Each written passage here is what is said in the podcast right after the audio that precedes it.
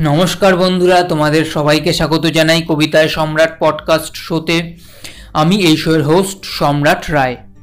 বন্ধুরা, আজ বাংলা সাহিত্যের এক অনন্য সাধারণ কবির কবিতা নিয়ে তোমাদের সামনে হাজির হয়েছি। আমাদের প্রত্যেকের শৈশব বয়স থেকেই এনার সাথে আমাদের পরিচিতি গড়ে উঠেছিল। তাঁর কবিতা, তাঁর ছড়ার মাধ্যমে।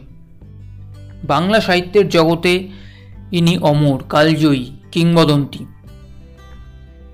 ইনি শুধু সাহিত্যিক ছিলেন না, ছিলেন একজন সমাজসেবিকা এবং এর বাইরেও তার একটি সুবিশাল, অসামান্য পরিচয় রয়েছে, কারণ তিনি বাংলা সাহিত্যের জগতের এক মহানক্ষত্র, এক অতুলনীয় জ্যোতিষ্কের মা, সেই জ্যোতিষ্ক, সেই মহানক্ষত্রের নাম কবি জীবনানন্দ দাস।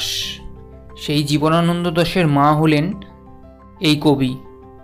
কবির নাম কুসুম কুমারী দাস। কবিতার নাম আদর্শ ছেলে।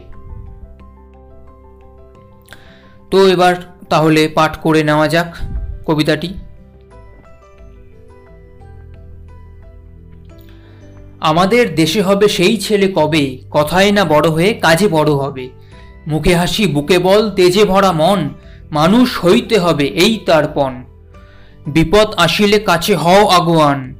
নাই কি শরীরে তব রক্তমাংস প্রাণ? হাত পা সবারই আছে, মিছে কেন ভয়? চেতনা রয়েছে যার, সে কি পড়ে রয়?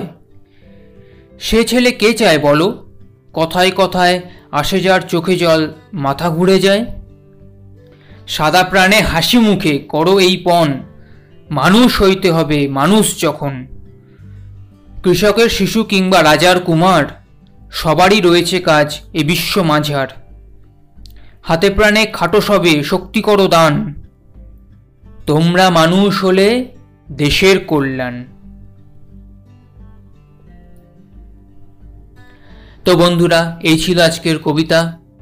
আশা করি যখন তোমরা কবিতাটি শুনবে, তোমাদের ভালো লাগবে। কারণ কবিতাটি অত্যন্ত প্রাসঙ্গিক এবং অত্যন্ত দূরদর্শী একটি কবিতা। কারণ আমার আমরা বর্তমান সমাজে, বর্তমান আমাদের দেশে সেই একই চিত্র দেখতে পাচ্ছি যে এরকম আদর্শ নাগরিকের সত্যি খুব অভাব।